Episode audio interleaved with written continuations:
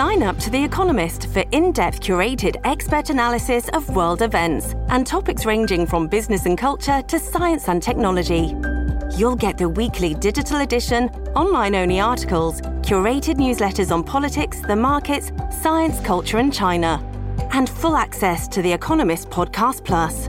The Economist is independent journalism for independent thinking. Go to economist.com and get your first month free. This episode is brought to you by Shopify. Do you have a point of sale system you can trust, or is it a real POS? You need Shopify for retail. From accepting payments to managing inventory, Shopify POS has everything you need to sell in person. Go to shopify.com slash system, all lowercase, to take your retail business to the next level today. That's shopify.com slash system. Welcome to the New Books Network. Donald Trump has raised many questions about the nature of US democracy, and one of them concerns the role of the opposition. Advocates of Western democracy have traditionally pointed to the role of the opposition in holding government to account as being a vital part of the system. The deal has been that oppositions can criticise those in power without going to jail or worse, but in return, they have to offer losers' consent. If they lose an election, they accept that someone else governs. And the fact that Trump hasn't really accepted that deal has given significant relevance to Alexander Kirshner's book, Legitimate Opposition, which uh, unusually does not have a subtitle. Can I ask you why that is, first of all? Welcome. Just because I often find it annoying that academics have a kind of thrilling title and then a very obscure set of subtitles afterwards. So I try to avoid it when titling my books. Yes. Does your publisher object? I think it helps people get up search engines, probably. Uh, maybe it, honestly, I always thought that this book would just be called "Legitimate Opposition" because that's what I was interested in, and I, I never had a subtitle in mind. Well, congratulations! It's a very good trend to start. Okay. And um, uh, so, can you tell us? I mean, one of the points you're making is that legitimate opposition goes back a long way uh, to a time when you know political parties weren't necessarily in place, but there was legitimate opposition. Yeah, I mean, I think just to give you a, a, bit of background, the, the last time that this was a big topic of interest was the 1950s, um, because people in the West, people living in Germany or the United States or in, in the UK certainly, were concerned about what distinguished uh, regimes like the US, Germ- Western Germany, and the US from popular Eastern regimes. Um, and they were focused on the idea that while both kinds of regimes had elections, only in the West did the opposition play like a big role. And at the time, there was also a kind of effort to think about the origins of this practice. And the idea was that the practice really was invented in Britain and the United States in the 18th century. And I've always found that kind of profoundly odd because I knew that there was this history of political competition in Greece. I knew there was this history of political competition in Rome. And it seemed like the fundamental thing that was going on in these places was that, as you said in your introduction, the losers gave a kind of consent. The losers in those ancient regimes left office when they lost. And so that's why I was always kind of skeptical of this kind of traditional story that it, it, was really about the 18th century. And so that was one of the reasons, in fact, why I wanted to write the book. But it is the defining characteristic of a of a non-authoritarian system that there's legitimate opposition, uh, which is what they, you're saying they're saying in the 50s, or is it just that people leave people leave power? I actually think that the two things are inseparable, because I think if there isn't a legitimate opposition, in fact, the people in power won't leave. So, and and the reason why is because organized competition is the only way for people who don't control the resources of the state to actually take power. When you look at what's going on, for instance, in Hungary today, even though there's a kind of form of competition, because the party in power can use the resources of the state to kind of entrench itself, the people out of power have very little chance of uh, holding power. And the same thing is true in a place like Singapore. So it's crucial for a system of legitimate opposition, not only that there be kind of elections, but that people outside of power can organize themselves. We'll talk about how much that matters uh, as we go on, but just on the history first. So you're basically saying in the Greek period there was, you know, no part, no parties, but there was a role for the opposition, and that basically competitors in politics were not punished because they disagreed with those in power. It, that's exactly right. And the, the same thing is true in Rome, which is much less egalitarian than in Greece. But that there's a whole system of rules in place and a whole system of, of competition which allow people uh, to seek power. And then uh, when they lose, uh, they leave office. And then in the 19th century, the political parties come in and somewhat formalize it. Exactly. And the key thing, the key argument I make or the, is that it isn't the case. So previously, what people thought was that parties and legitimate opposition go together. You can't have one without the other. And that doesn't make sense in part because in, in England, in, in Britain, and in the United States, you have elections before you have parties. So you have people winning office and losing office before the, the, the kind of rise of parties. And what I argue in the book, and what I what I think is true, is that it's it's really the development of the modern state which makes parties integral to opposition. Because once you have the modern state, and once prime ministers in England are using the state to advance their political ends, then it's only via parties that you can have an effective opposition. It's only by organizing the opposition that you can actually work. And the same thing is true in the United States. There's a lot of resistance to parties uh, in the 18th century. But once you have the first governments, and once those governments start using the resources of the state to kind of advance their electoral ends by, you know, giving people offices and so on, then it's only with a party that you can try to oppose that. We'll get on to the benefits of uh, having legitimate opposition uh, later. Just now, sort of defining terms. You've got this phrase legitimate opposition. What is illegitimate opposition? Can you define that for us? Well, I mean, I think Ill- illegitimate opposition i mean i don't think you need to write a book basically to know what it is it's it's not accepting the idea that when you lose power uh, you'll leave office. You know, I was listening to a radio program last night about the right wing party that may actually take power uh, very soon in Italy. And one of the kind of early ideas of this party was that it would compete for office, but that kind of sotto voce or kind of behind the scenes, it would be in a position to keep power once it took power and it wouldn't leave office. For me, that kind of exemplifies what illegitimate opposition is. That is, you're trying to use the, the kind of system of opposition to take power, but you're not willing to give up power. And obviously, Trump also kind of personifies that. Yeah, but there are things short of that which uh, might still be considered illegitimate. So, for example, what about the use of violence, which may be seen as you know, legitimate in some extreme circumstances for protesters to do? Yeah, absolutely. So the the key thought is that legitimate opposition is a peaceful way and a com- peaceful, competitive way of organizing power or for organizing the pursuit of office. And obviously, the the use of violence would be inconsistent with that. Uh, cheating, you know, trying to vote many times, keeping people from participating, all of those things would be inconsistent with the practice.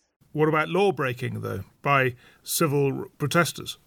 The term that I use, because I think that is the, the right term, is legitimate opposition. But what I'm referring to specifically is this form of organized competition for power. There are lots of forms of like opposition that is legitimate that don't take place within that competition.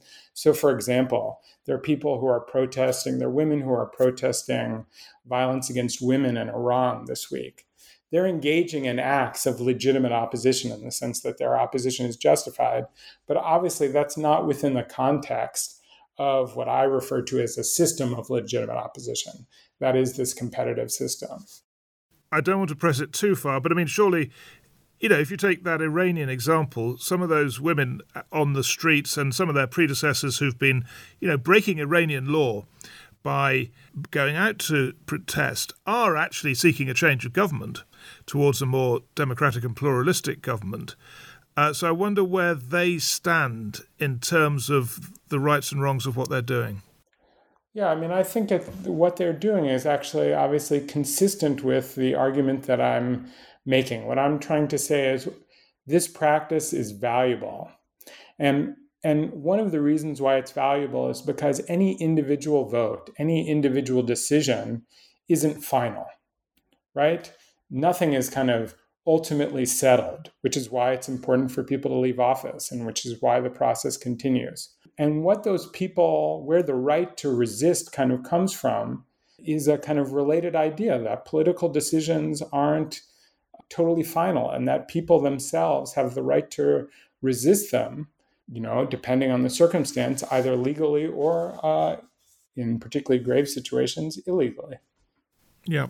Okay. Well, let's let's talk about what's happening in the U.S. Mm-hmm. Um, we've got a very interesting situation. Two years to go before the next presidential election.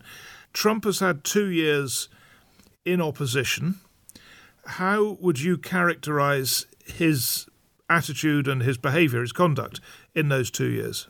His activities are absolutely inconsistent with the idea that opposition is a valuable practice. His attitude, I mean, he hasn't accepted that he lost. He never accepted that he would have lost the first time around.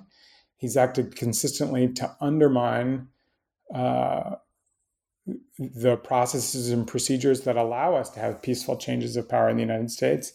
And I think to the degree that it were possible, the US Congress, when he was in power, should have taken action to keep him from pursuing office in the future. His actions are so grave, so inconsistent with our reasons for valuing, valuing our political system that I think he should have been kept from pursuing office in the future. And, and why has the system, if, if it's a failure, as you think, why has the system failed? But well, because these the the political incentives of the people who are in Congress are not consistent with keeping him out of power, and we see that. You know, that's not just true in the United States, but we see that in countries all over Europe, where it's extremely difficult for the political system to keep one what one might call anti-system actors out of the political arena. So even though people like me, academics like myself, say these people should be kept from participating, and, and Trump is just such a clear example, uh, such an easy case in a way. But it, you see across Europe and the United States that it's, it is very difficult as a practical matter for these political parties to act against their self interest. Right, but there is also the law, and the Attorney General in the United States is looking at all this and making decisions on whether or not to charge uh, Donald Trump and some of his close associates with crimes. And, you know, there are many who think he is being surprisingly reluctant to do that. Can you talk us through that in the context of uh, legitimate opposition politics? Well, I think there's a slight distinction to be drawn. If I understand correctly, what the Justice Department is looking into um, doesn't fundamentally have to do with things that occurred uh, during and after the election. Um, whereas prior to Trump leaving office, the Congress of the United States had a political tool at its disposal where they could have impeached him and kept him from running. And that really would have been the way to, the right way to block him from pursuing power.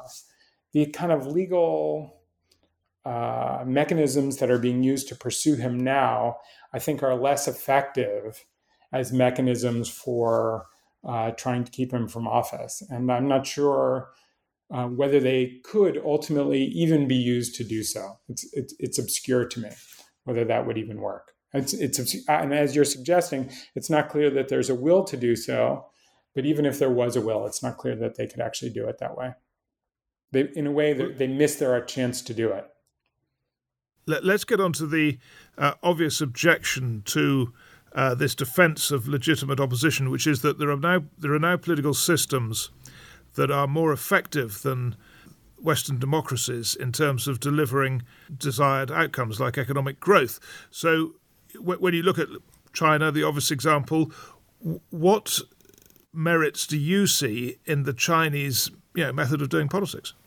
I mean, in, the book, I focus less on China because I think there are enough violations of civil liberties and horrible things going on in China that I'm not sure it's it's as attractive. It's a very attractive ideal, but I think a place like Singapore, uh, by contrast, is a more difficult case for somebody like me. And what I argue basically is that if you look at the way the political system is organized, it treats, notwithstanding the fact that people there live a good life, it treats its citizens in a way like children or like pawns. It gets them to participate in a political system where they act as if they have a choice, but they don't really.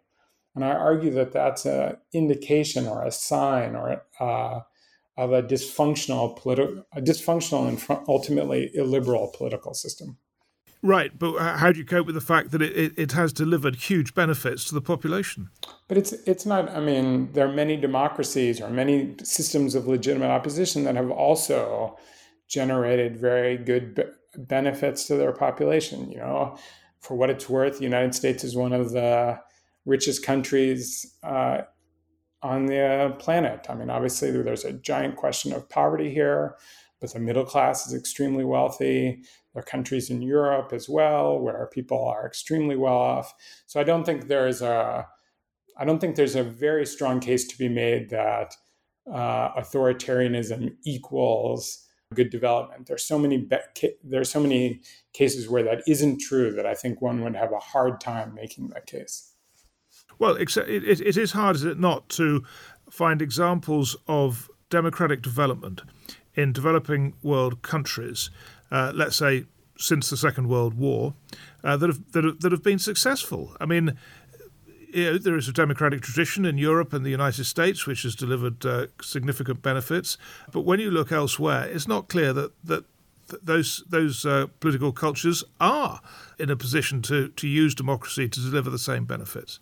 I mean, uh, I'm I'm I'm not. You know, this is far. You know, I'm a political philosopher, so this is we're getting a bit far from my field of expertise. Sure. But but but I but I take your point. But I would say like a place like South Korea, I think is uh, an example mm-hmm. where if you were there in the 1960s or 70s, it was a, a, a pretty poor place, and now it's an extremely prosperous place in many ways. Ideal. Taiwan might be another example and so I don't think that there are no cases in which places outside of Europe or the United States have been able to prosper as democracies. Now that being said, I still think there is a challenge from places like Singapore.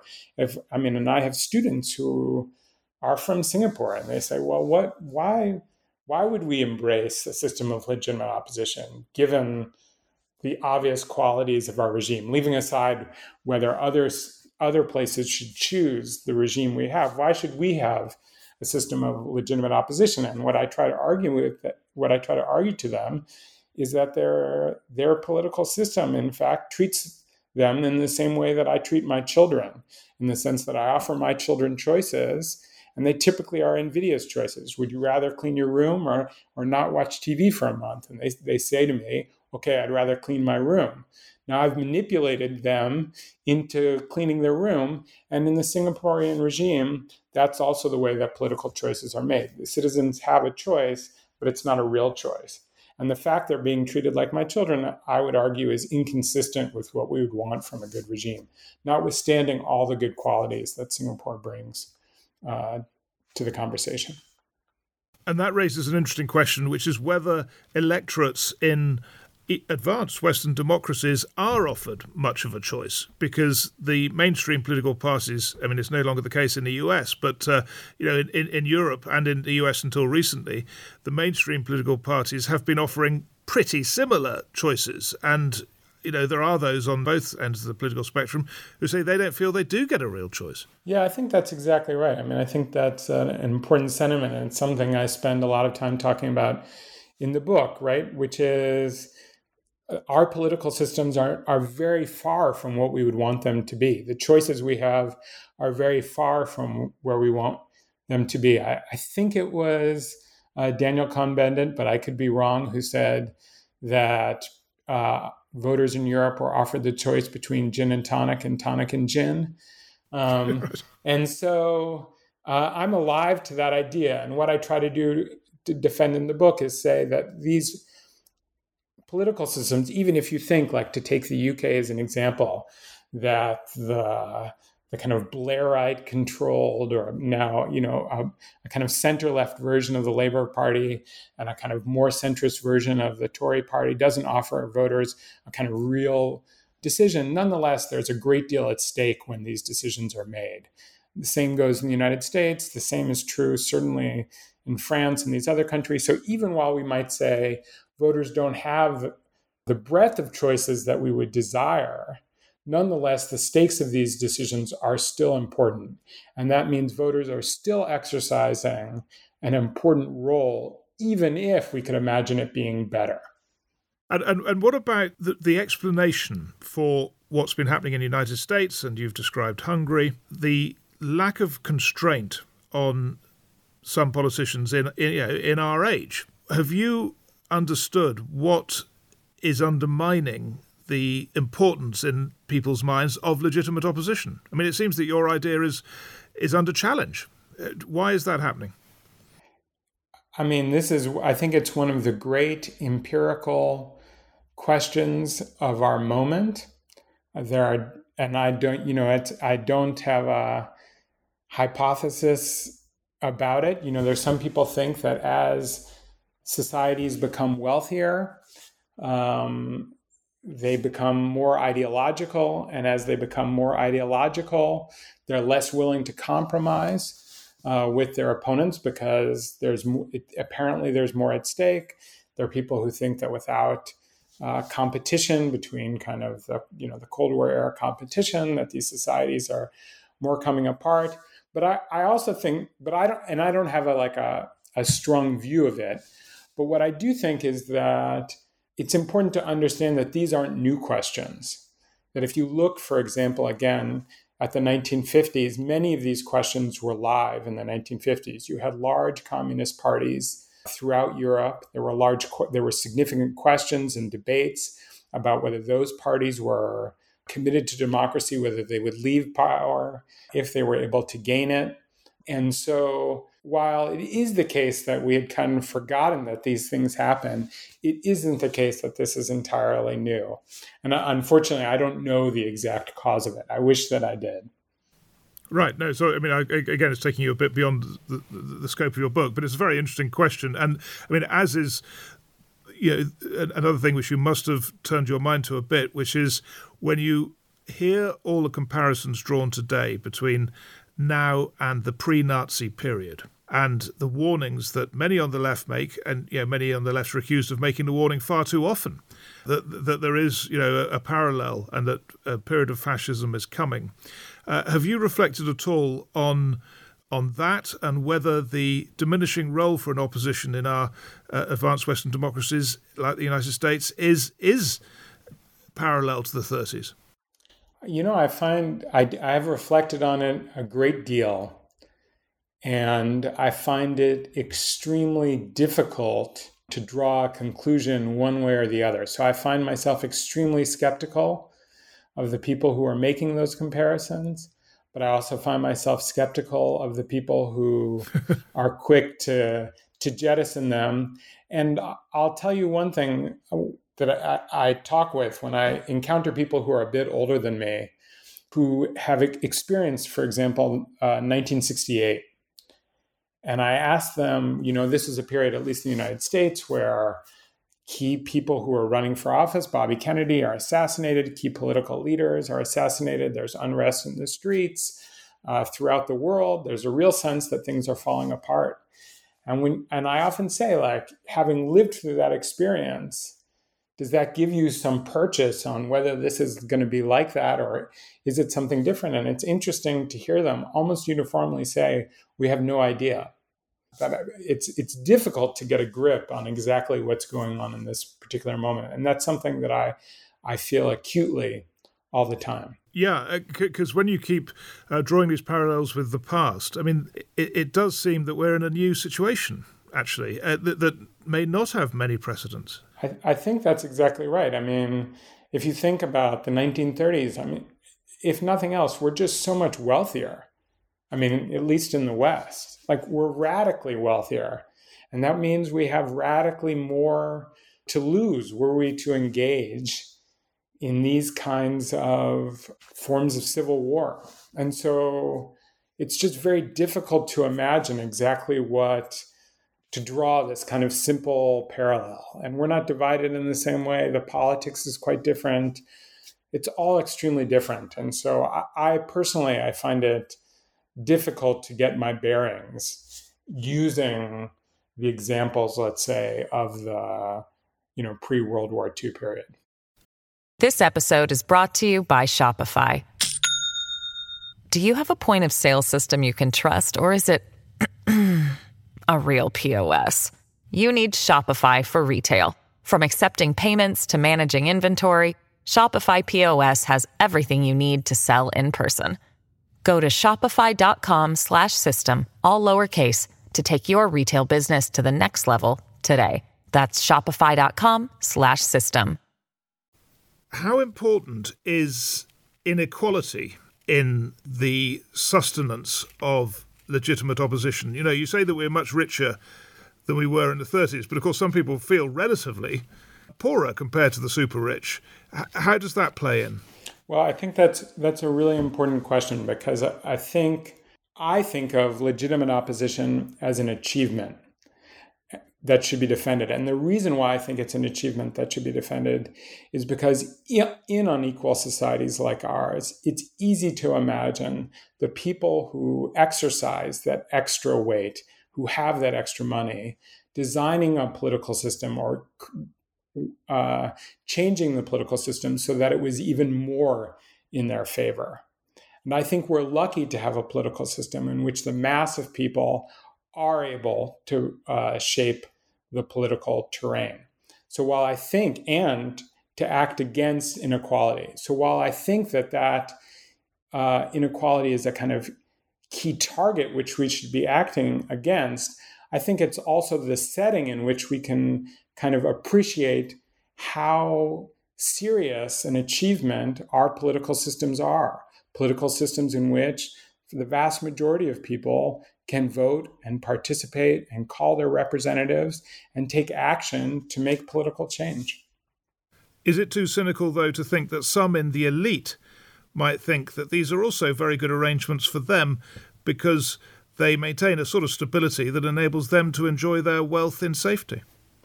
Well, of course, that's what the elite always want.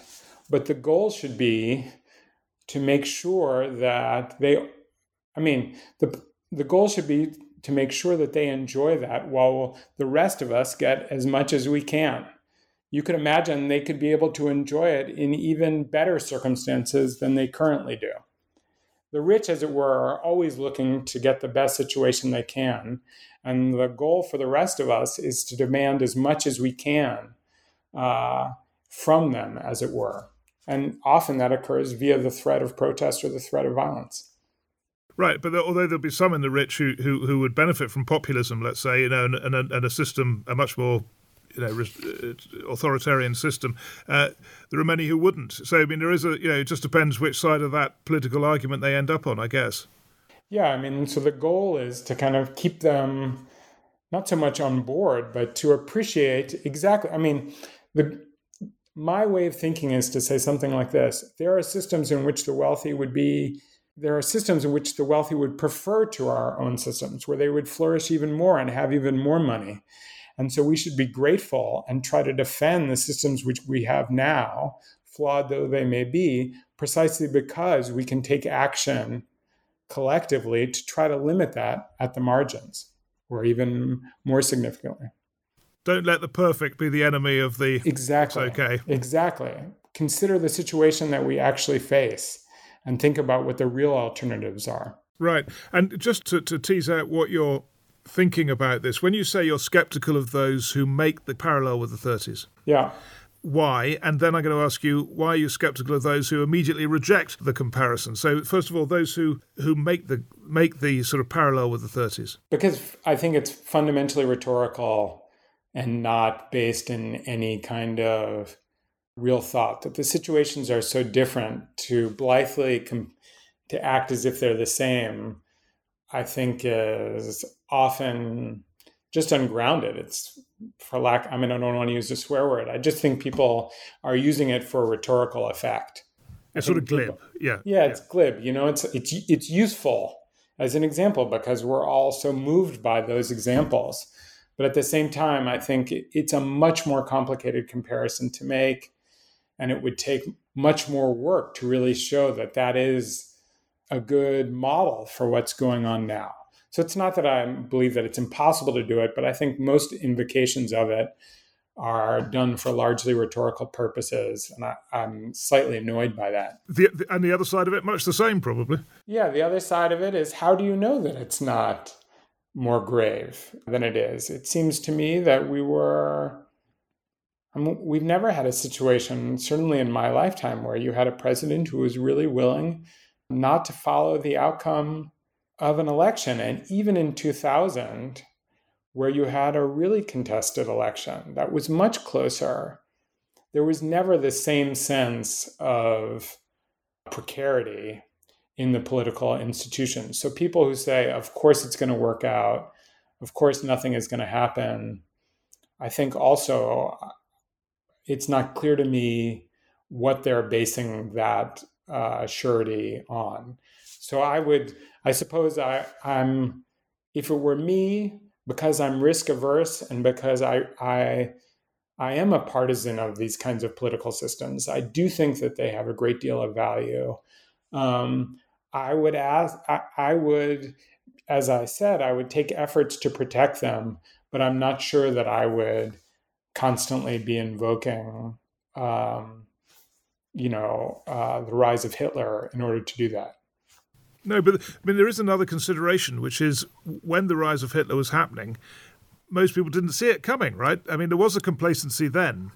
And I, I guess that's something which is, it's argued you should, you should, we should have in mind now. But I don't think there was a complacency then. If you read accounts of what Germany was like prior to uh, the rise of the Nazis, it was an incredibly violent place. You know, yeah, but was... I mean, many many Jewish families didn't leave, right? And, and it now looks obvious they should have done. Yeah, I mean, you know, you're talking with somebody whose, I guess, great uncle moved to the United States and didn't like it and moved back to Poland, and then perished during that period. So I completely understand that, but I think this the psychology around that is quite different than the psychology around knowing whether there was something going on in Germany. I mean, I think it was the case that people thought that that regime was failing. Obviously, there was the inflation, but there were the series, multiple series of political crises, the failure of the state, the violence in the street, the communist fighting. So I don't think that, you know, it was out of nowhere that that political regime failed. And the fact that people you know, didn't leave, you know, I think has a great deal to do with the importance of people's lives and their desire not to give up their way uh, of life, you know, just people's inherent conservatism, which I, you know, as a middle aged person, I completely understand.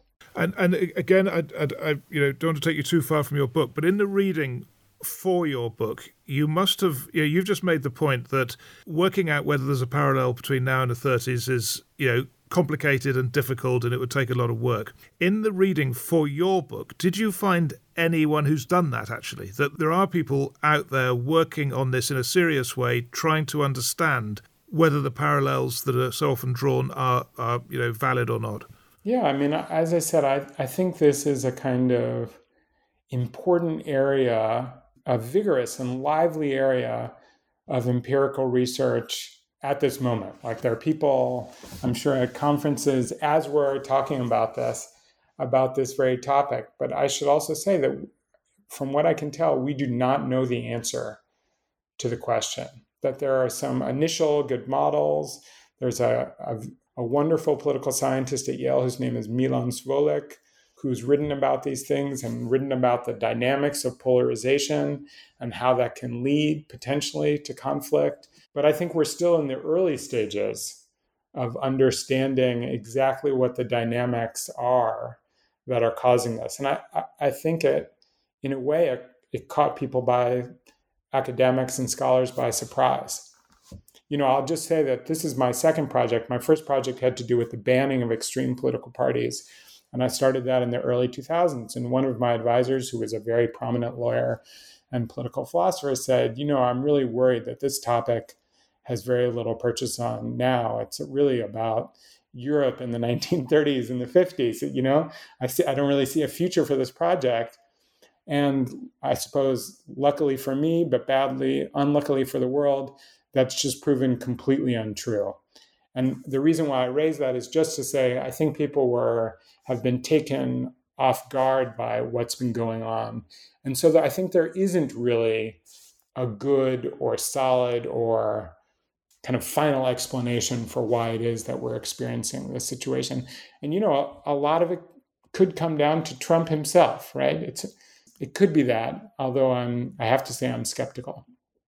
Yeah, I was going to ask you about that whether you think that this is a moment that will pass, you know, that that um, much of what's happening in terms of whether people are willing to be legitimate oppositions uh, is is just down to him, and that it, you know, once he's gone, it'll disappear or, or not. What is your assessment of that? Yeah, I mean, I, when, one thing I should say about that is, so I'm a bit skeptical of that in part because I live in North Carolina, and there's been a, was an effort here that preceded Trump to kind of organize the political institutions in a way so that only the Republicans could hold and exercise power. So when a Democratic governor took office, I'm going to get the year wrong, but I want to say it's 2014, he was immediately stripped by the Republicans who dominated the legislature of many of his powers. That's inconsistent with the idea that the losers, when they lose, they they accept that, right? Stripping somebody of his powers once he wins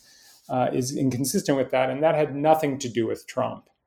Arguably, that has something to do with the political geography of politics, such that now people who vote on the left are concentrated in cities, and people who tend to support parties on the right are more spread out. And we have geographic based legislative systems.